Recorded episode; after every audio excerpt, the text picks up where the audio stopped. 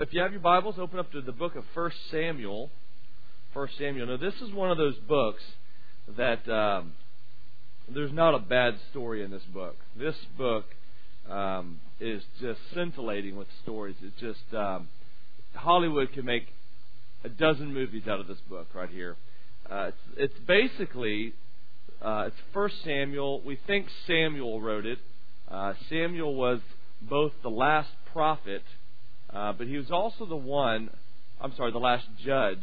But um, Samuel was the guy who essentially, if you remember at the end of the book of Judges, uh, what, what were things like in the nation of Israel? Do you remember?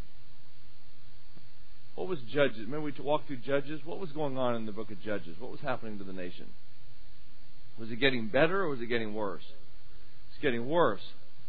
That's right. So they continued to spiral out. Do you remember who the last judge was in the book of Judges that really was a picture of the nation. It's the one that everybody loves for some reason.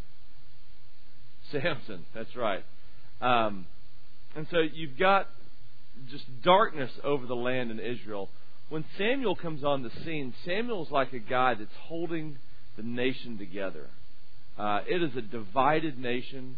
Um, and Samuel is the guy that God's going to raise up to hold this thing together until the people cry out for a king. So the entire book of Samuel is basically about three people. It's about Samuel, which is in about the first seven chapters. Samuel's throughout the book, but these are going to be where the emphases are. Samuel is from chapters 1 to 7. Then you're going to have Saul, the first king of Israel, who's going to be mainly from chapters 8 to 15. And then you're going to have David. And David's going to come in from about chapter 9 and 10 and you're going to see him emphasized kind of to the end of the book.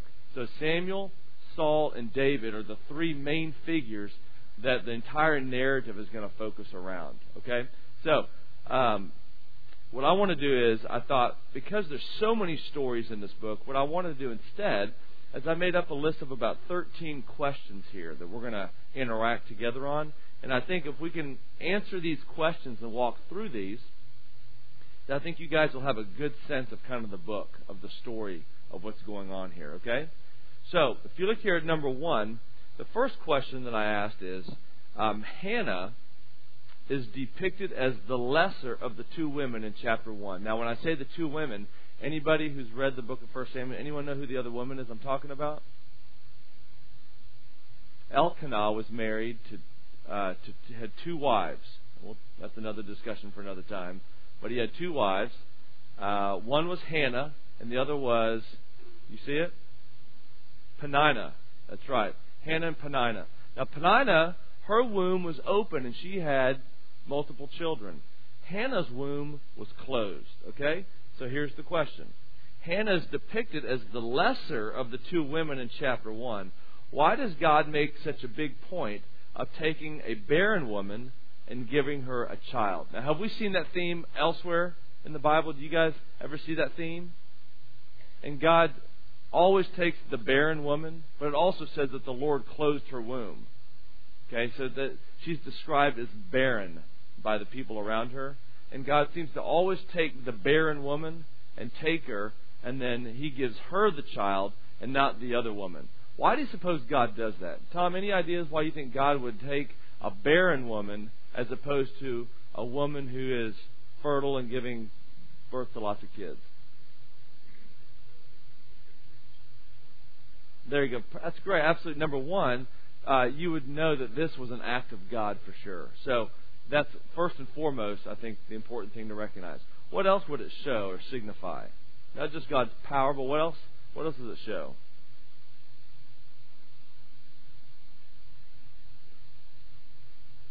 Okay, number there, there, that's great. The chi- there's something special about the child. Each time that you see a barren woman that God then blesses with the child, usually you see something pretty profound that God does with that child. So that's great. There's a plan. So you've got God's power, you've got God's plan. Gosh, we're doing P's and we're not even trying. That's pretty good. Uh, Ron, this is your message right here. Power, plan, purpose. What else? What else we got? God is also the one who will take out of death where there is no life, and God is the one that brings forth life. I think that's one of the key points when you see this, is that this is kind of uh, emblematic of the nation. Here's the nation where there is darkness in the land, there is death in the land, the people are separate from God, and God now will take a woman, and where there is no life, God will now bring forth life. Does that sound like what He can do with a nation? You bet. And so He takes Hannah, and He says, Hannah, I will bless you, and you will have a child. You see? And so he, she ends up having a child, and who's the child that she has? Samuel. And Samuel will end up being, arguably, in your Old Testament, maybe Moses might be vying uh, for, for first place on this, but Samuel is probably the greatest person in your entire Old Testament. He is just a remarkable, remarkable person. Um, outside of one thing in Samuel's life, which is his boys, which we're going to talk about in a little bit, uh, you hardly see anything, any defects in Samuel. So we'll see that in a minute. Secondly, number two, after Hannah gives up Samuel to the Lord. Now remember, in chapter 1, Hannah cries out to God, Would you give me just one child? And if you do, what does she say she'll do? She'll dedicate him to the Lord, right? She will offer him up. She won't ever cut his hair. Essentially, what's the what's the nature of the vow? Anybody know the vow that, that Hannah is making? What's that? Yeah, what was the Nazarite vow, Ron? Remember? Yeah, what would they do? Yep. Right. And grapes and drink strong drink. Yeah, no no drunkards. Yeah, not even no drunkards, no drinkers. That's right. You couldn't. You're a teetotaler, exactly.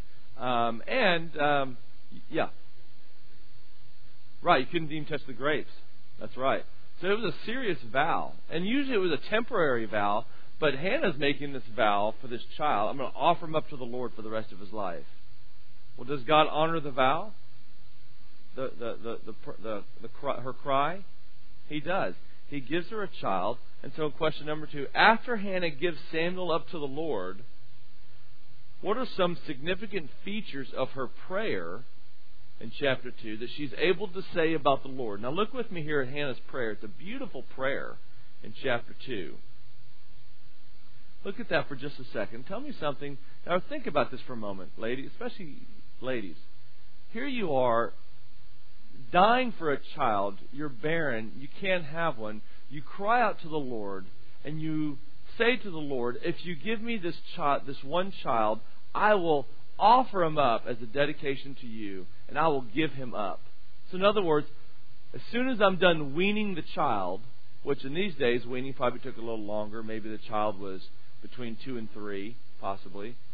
Um, once that process was done, she now would take the child and she took it and gave him to who?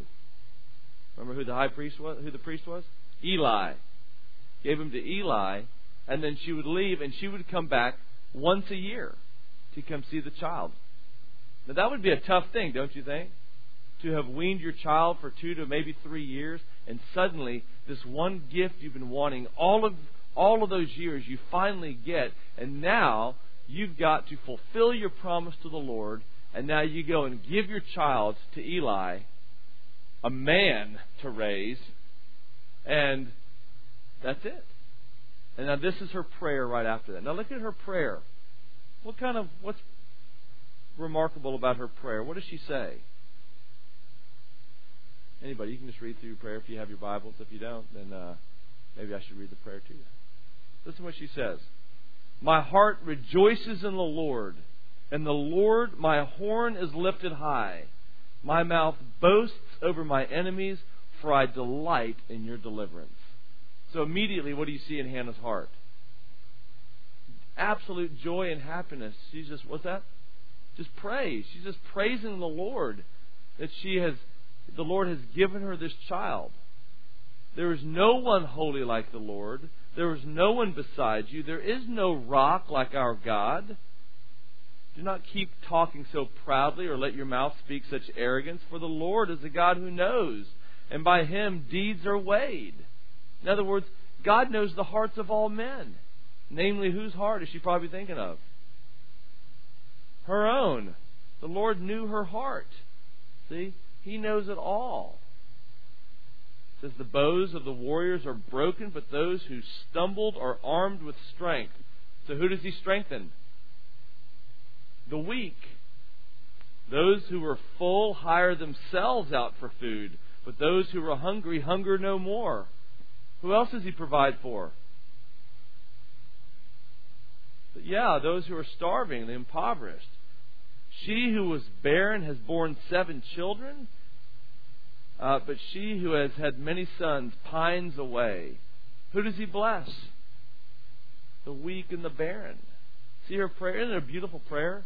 That Hannah can now cry out to the Lord and just in great thanks for the little time that she had with Samuel, she can praise the Lord for what he's given her. And plus, seeing that she knows, I think she probably has an idea that there's something about Samuel that's going to be unique. She's praying that God is our deliverer. He's our rock. Well, in 3, we move on in the story here. We've just got 27 more chapters to go.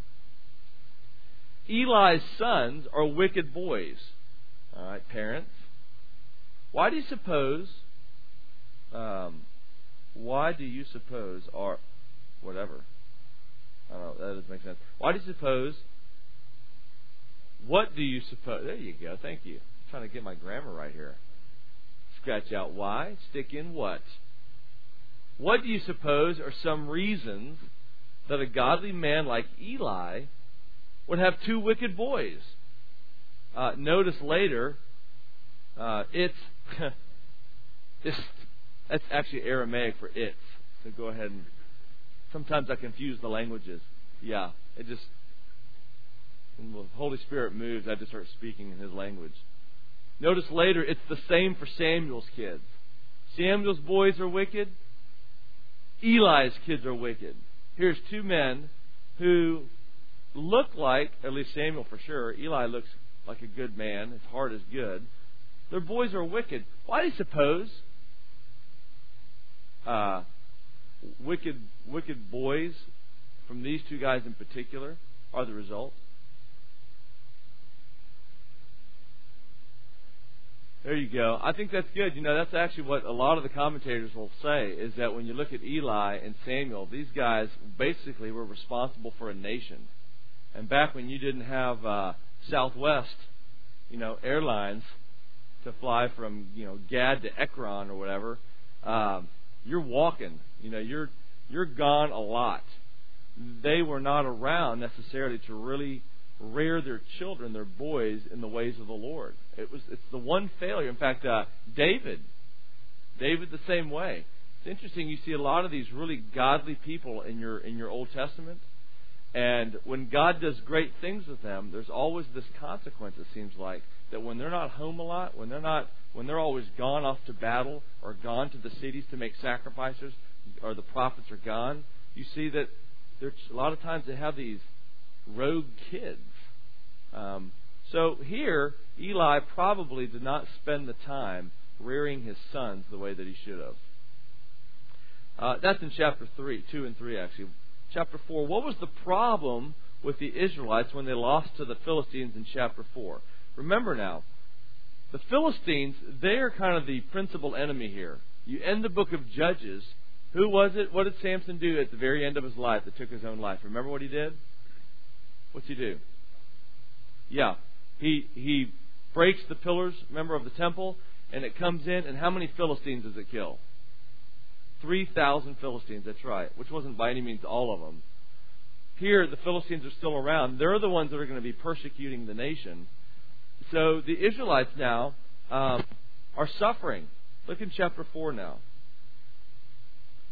They are they're afraid, and so in verse 1, Samuel's words came to all Israel. Now the Israelites went out to fight against the Philistines. The Israelites camped at Ebenezer and the Philistines at Aphek. The Philistines deployed their forces to meet Israel, and as the battle spread, Israel, Israel was defeated by the Philistines, who killed about 4,000 of them on the battlefield. So Israel is losing. When the soldiers returned to camp, the elders of Israel asked, why did the Lord bring this defeat upon us today before the Philistines? Well, what's the answer so far? Why did the Lord let this happen to them? What's that? One, they haven't learned their lesson. They're an unrepentant people. They're an unholy people, right? God still has to raise somebody up to bring the nation back to Him. But they don't get it yet. So you know what they do?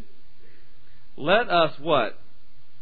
Let us bring the ark of the Lord's covenant from Shiloh so that it may go with us and save us from the hand of our enemies. So what's their thought now? We're going to win this battle. How are we going to win this battle? I know. Let's go get the ark and let's take it with us to battle. So what are they thinking?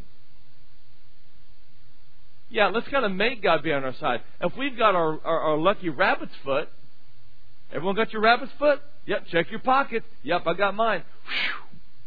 Good, we're going to win this. Right? How were they treating the ark of the Lord? Was it as the holy presence of God? No, it's, hey, let's take this box with us. If we take it, we're surely we're, we're going to win this battle here. Well, how does it go? Well, move on up here. Verse 6. The Philistines hear about what they're doing, and the Philistines are afraid because this is what they say. Hearing the uproar, the Philistines asked, What's all this shouting in the Hebrew camp? When they learned that the ark of the Lord had come into the camp, the Philistines were afraid. A God has come into the camp. They said, We're in trouble. Nothing like this has happened before. Woe to us! Who will deliver us from the hand of these mighty gods? They are the gods who struck the Egyptians with all kinds of plagues in the desert. Wow, that thing is, that uh, legend is still going on. Be strong, Philistines, be men, or you will be subject to the Hebrews as they have been to you. Be men and fight. And here's the result, verse 10. So the Philistines fought, and the Israelites were defeated, and every man fled to his tent. The slaughter was very great. Israel lost 30,000 foot soldiers. The ark of God was captured, and Eli's two sons, Hophni and Phinehas, died. That's what you call a bad day right there. I mean, that's the worst case scenario right there. So why did they lose battle right there? Why did they lose again?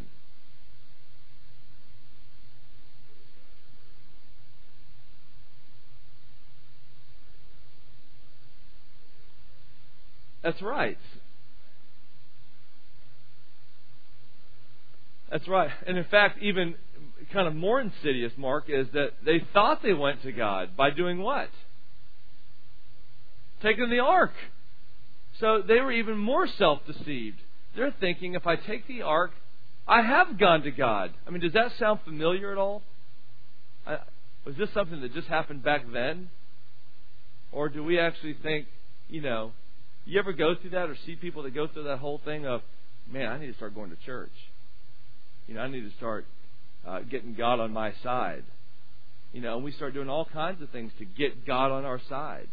I got to start reading my Bible. Bad things start happening. You think it's because you're not reading your Bible. I mean, people really begin thinking that. That God is letting bad things happen to me because I'm not reading my Bible, because I'm not going to church, because I'm not at small groups, because I'm not at the point on Wednesday nights at 7 o'clock to 8.20. Which that may be one reason that bad things happen to you is because of that. All right. Little plug there. But it's crazy. It's, it's the oldest thing in religion is because I'm not doing, then therefore, this is why uh, calamity is happening in my life. Now, I don't want to say that bad things don't happen because we're not. They do sometimes happen because we're not building a foundation that can support life. But what I am trying to say is that this connection between doing some religious thing and bringing God in does not in any way secure or guarantee success. And that was their problem here. The Ark of the Covenant was a rabbit's foot. See? It wasn't truly the holy presence of God. So that was their problem. Next, in chapters 5 and 6.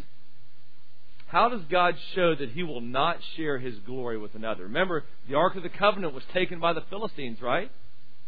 They think, ah, we've got the God of the Israelites, the God that brought the plagues to the Egyptians. Now we've got Dagon, their own God, and this other God or gods. Man, we're really going to be powerful. And what happens? Remember what happens?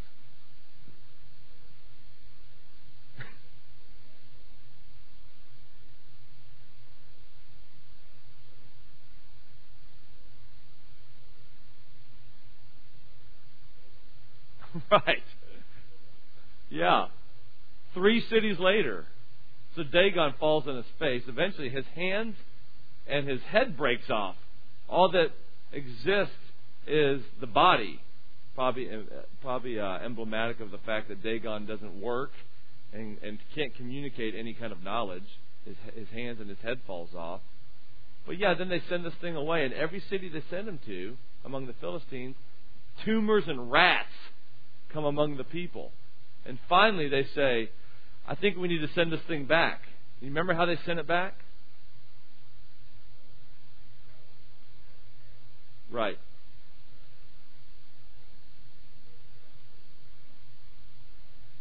That's right. Yeah, but nobody went with it. They just they just attached the calves to it, and it was kind of a test, wasn't it? Yeah. If it went this way, then this is you know th- these things came from the Lord. If it went this way, then it was just kind of a fluke deal, and the calves just happened to go this way, and they said, "Ah, this is of the Lord. Let's send it back. Let it go." See. And so God makes the point that He's not going to share His glory with Dagon. There's no other gods that God is going to allow them. Because remember, they put the ark right next to the statue of Dagon. Well, then the Israelites get the ark, and something tragic happens in chapter 6. Do you remember what happens? What happens in chapter 6? 70 people die for some reason. What did they do?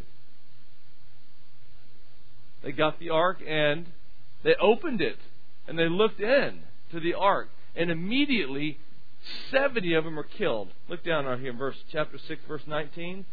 But God struck down some of the men of Beth Shemesh, putting 70 of them to death because they had looked into the ark of the Lord. See? That even his own people have got to abide. They don't have a king's X because they're his people. The ark of the Lord is just as much of a judgment to the Philistines and it's just as much of a judgment to his own people if you don't abide by the, the way God wanted things to be done at that time. So 70 die. So, the principle to see here is that God will not share his glory with anybody. You go on through this now, and chapter 8 is a very important chapter. What's the motivation for the people wanting a king in chapter 8? Remember? They're looking at the nation. The Philistines are, are routing them. They want cohesiveness. What's that, Mark? Yeah, number one, everyone else had a king. What are you thinking, Tom?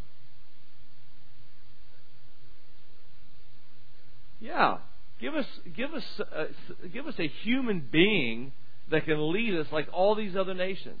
We want to look just like them. They've got kings. Why can't we have a king? And what does Samuel say initially? He says, You don't want to do this. You don't want to be ruled by a king. Because what's the problem with being ruled by a king? What's that? Okay, yeah, a, a king can go bad. And by the way, when you read First and Second Kings, how did the kings do? Bad. That's right. You you had a handful that were pretty good, but even the pretty good ones did some bad things, right? Uh, even David, the greatest of all the kings, uh, we've got written in, you know, written in ink his blight for all eternity. So the problem with having a king is that if you rule, get ruled by a human king, you're dependent on him doing what? Leaning on God, listening to God. And that's not a good thing to depend on a lot of times. And so Samuel says, Don't do it. And they raise up, We want a king. So Samuel goes to the Lord and says, Lord, I don't know what to do with these people. They want a king. what does God tell him? Give it to them. But God says something really interesting. He says, Samuel, for they are not rejecting you. What are they doing? He says, they're rejecting me. I've led them all of this time. They've seen my power, my miracles. They've seen it in their fathers, their forefathers. They've seen it personally with the Ark of the Covenant. And yet, all of these things that they can see, they still will not let me rule them. Does that sound familiar? Does that sound familiar? That is it possible to see God's blessing and faithfulness and God's leading, and yet we still will not let Him lead? You bet. We're always looking for the King. We're looking for somebody to tell us what to do. You know, we're looking for, you know, we all want um, a word from God, but few of us are really willing to dig into the Word of God. You ever notice that? Everybody's wanting a word from God. We go out there, we're looking at all these books out there to try to help us to do our lives. Yet, God has given us wonderful principles in His Word to lead us. And here the people say, no, no, no, we want a king to tell us what to do. So He says, give it to him. And look at the, the, description here. Um, what kind of a king do they get? Chapter 9. There was a Benjamin. What did you say? A tall one. Yes. Yep, we described him in chapter 9 and verse 2. Uh, Kish had a son named Saul, an impressive young man, without equal among the Israelites, a head taller than any of the others. So, how many inches is a head, Ron? Is it a foot? That's right. Let's say eight inches, ten inches. If the average person was, let's say, five ten, this guy Saul was six six. He's about six six, maybe six seven. Tall guy, man, handsome, head above the the rest, and gifted. I mean, this is exactly what the nation wanted. They saw Saul. They saw they saw Saul. They saw Saul. Say that five times fast. Or just spit. And man, they looked at him and they said, Yes! That's what we want right there. And God says, All right, here you go. I'm going to give you exactly what you want. Here, take Saul. Whew, look at him. Mm-mm-mm. Ladies were singing. The sky was blue. It was a good day right here. Well, Saul starts off, and um, how does Saul start off, by the way? You guys remember the life of Saul? How does he start off? He start well. He starts off looking for his father, for his father's donkeys. Right? He starts off pretty good. He's sensitive to his dad. He's a good listener. Uh, he seems to work hard. He goes all day and all night. Goes far into the land looking for his dad's donkeys. Um, he listens to Samuel. He heeds his advice. He starts off pretty good, but there's something inside of Saul. There's these seeds, these spores inside of Saul that are just waiting to uh, to blossom. And sure enough, you start seeing some things in Saul that are kind of dangerous. Uh, look in uh, chapter 10, verse 1. Kind of tells you where Saul's headed. Then Samuel took a flask of oil and poured it on Saul's head and kissed him, saying, has not the Lord, uh, Lord anointed you leader over his inheritance? So, how much oil did Saul get anointed with? A flask. Now, go to 16:13. Samuel is going to also anoint David. How much oil does he anoint David with? So Samuel took the horn of oil and anointed him in the presence of his brothers. A flask, this much for Saul. Bless you, brother, in the name of the Lord. David gets a horn. I mean, this isn't like a little bugle horn. This is one of those big horns. And he pours that thing and fills that thing up, and they pour it, and, and David is just dripping wet with oil. What's the what's the symbolic picture here? The blessing. Yet David will be the greatest. Saul may be the first, but he's going to die badly. He's going to end really, really bad. David is going to be the greatest because uh, God recognized that there was something about David that was very unique. Um, and that was that there was something in the heart of David that he knew. Though David was like any other man. Was David like any other man? Not in his heart. But he was like any other man in the sense that he was a man of flesh. Did David have a temper? Yeah, he did. I remember, uh, who was that? Uh, Abigail and Naboth? Abigail and Naboth. Wicked Naboth. Remember that? And uh, Naboth kind of disrespected David. Remember what David wanted to do? He got all of his soldiers and got his men and got a sword, and he was going to go wipe out Naboth and all of his men. David had this anger problem. David really kind of battled the flesh a lot of times. Um, David had a mind for deceit, even. He had a mind that could do what he did with Bathsheba, set the whole thing up with Uriah and his men, and try to hide behind the whole thing. So, in that sense, David was the typical man. And yet, there's still something in David that God looked at that God said, I love this about David. Though he struggles in these, all these other areas, he still has a heart for me. Isn't that, isn't that interesting? That paradox that's there? That amidst all the wrestlings and the struggles, that this heart can still beat after God? Well, Saul gets this flask of oil. Now, number eight. What were Saul's main failures? Well, let's take a look here at a couple of these and see if they kind of speak to us at all. In chapter 13 of 1 Samuel, Samuel essentially tells Saul, listen, don't do anything, don't offer the sacrifices until I get there. You wait for me. I'll be there in seven days. You hang tight. Don't do anything until I get there. Okay? Verse, uh, verse 1 of chapter 13. Saul was 30 years old when he became king, and he reigned over Israel uh, 42 years. Saul chose 3,000 men from Israel. 2,000 were with him at Michmash in the hill country of Bethel. 1,000 were with Jonathan at Gibeah and Benjamin. The rest of the men he sent back to their homes. Jonathan attacked the Philistine outpost at Geba, and the Philistines heard about it. Then Saul had the trumpet blown throughout the land and said, Let the Hebrews hear. So all Israel heard the news. Saul has attacked the Philistine outpost, and now Israel has become a stench to the Philistines. And here's what happens. Verse 5.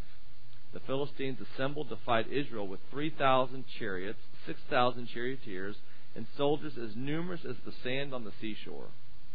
They went up and camped at Michmash, east of Beth Aven. When the men of Israel saw that their situation was critical and that their army was hard pressed, they hid in caves and thickets and among the rocks and in pits and cisterns. Some Hebrews even crossed the Jordan to the land of Gad and Gilead. What's that called, by the way? Some Hebrews even crossed the Jordan to the land of Gad and Gilead. What are they doing? They're running away. Yeah, what's that called in the military when you run from battle? Desertion. How's that treated usually in the military? Severely. Saul remained at Gilgal, and all the troops with him were quaking with fear. Now listen, how should they be by now? I mean, have they not just seen an amazing demonstration of God's power? What did they just see? Specifically with the Philistines. The, the ark. God was with them. See? And it went to the Philistines, and God had these Philistines dying of tumors and sickness and disease. And then the ark comes back. I mean, they saw the power of God, and yet they're quaking in fear. Verse 8. Look what Saul does. Here's the test. He waited seven days, the time set by Samuel, but Samuel did not come to Gilgal. Why didn't Samuel come to Gilgal after seven days? What's he What's he wanting to do? Test test test him.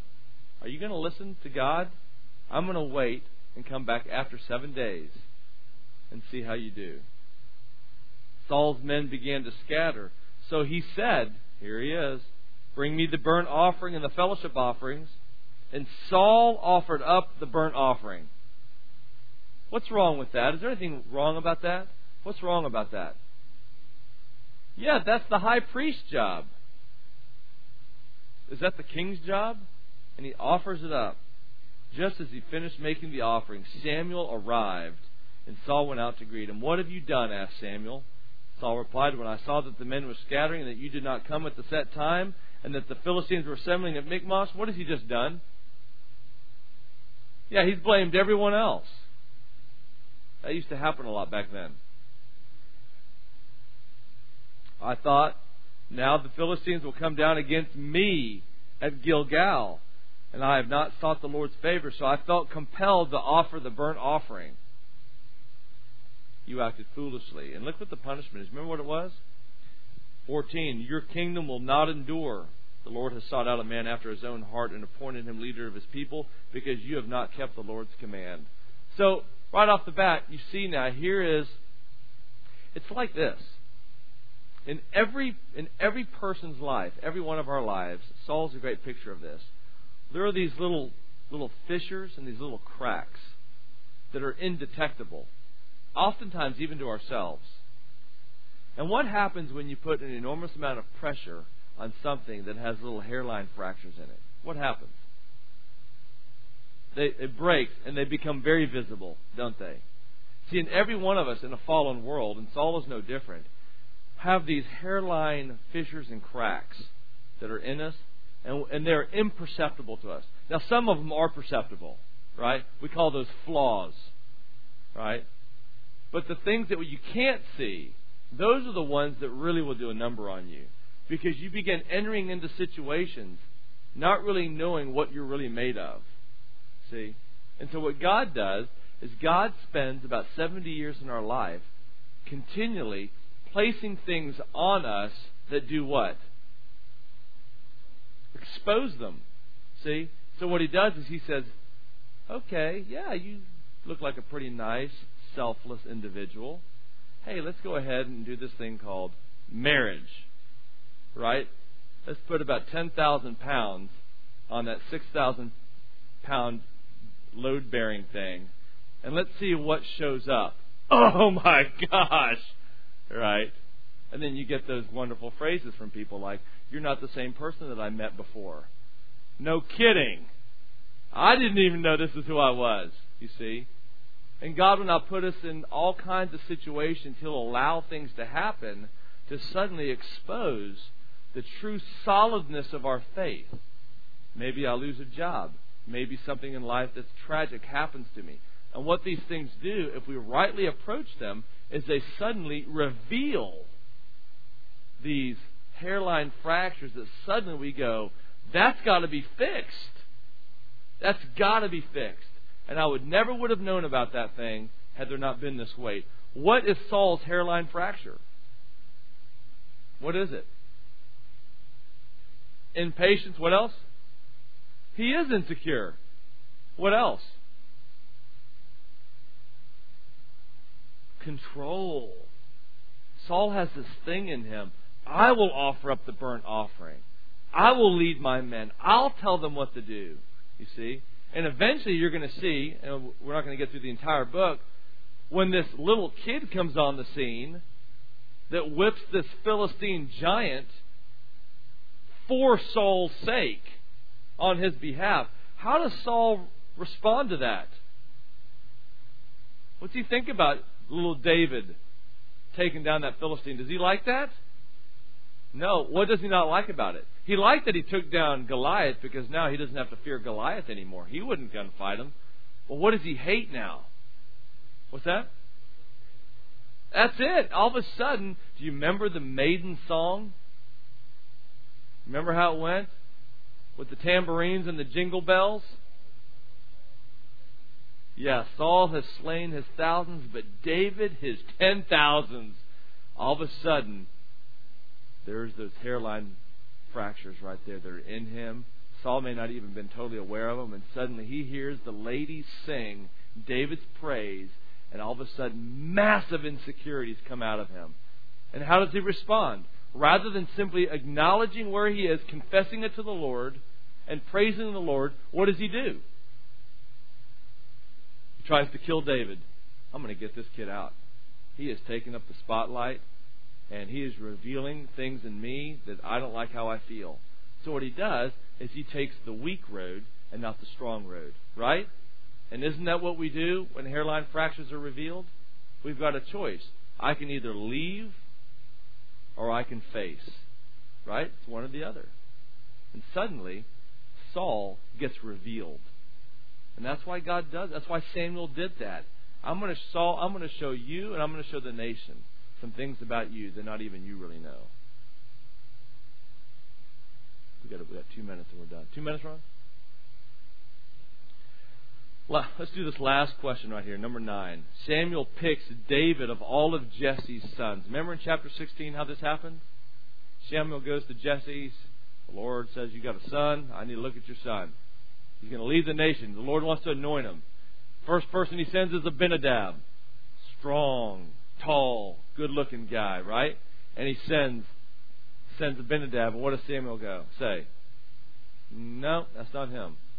Next guy, another strapping stud. Nope. Third one. Nope.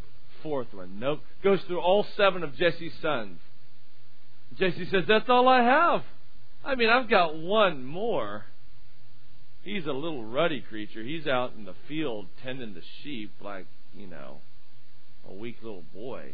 He says, Show him to him. And he looks, and it's David. And what does he say? That's the one. Bring him to me. Remember? And he brings over brings David over to him and he anoints him. Why does God do that again? Can we just make this point crystal clear this morning? I mean, he's got seven strapping kids, and he takes David, the lastborn. We all know how lastborns are. Why does he take them?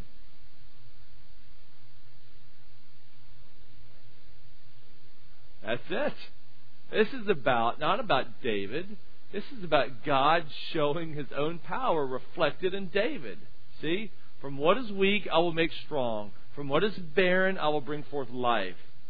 From where there is death, I will resurrect and bring life again and life anew. Isn't that how God is? He takes the weaknesses of our lives and our experiences and he brings strength and he glorifies himself through it.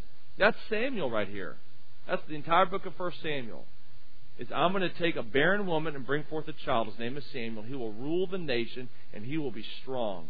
And he will come from a barren womb that was dead, and it will bring it will be a, it will bring life because of me. And I will give the nation a strong man named named Saul who looks good, but how does he do? He ends bad. Remember how he ends his life, by the way? Yeah, he falls on his own sword, commits suicide on the battlefield because he doesn't want the enemy to kill him or take him. And then the other guy, David, he's the smallest, the runniest, the nothingness of all the sons. And God says, That's the one I want, and I'm going to make something of him. Isn't that good?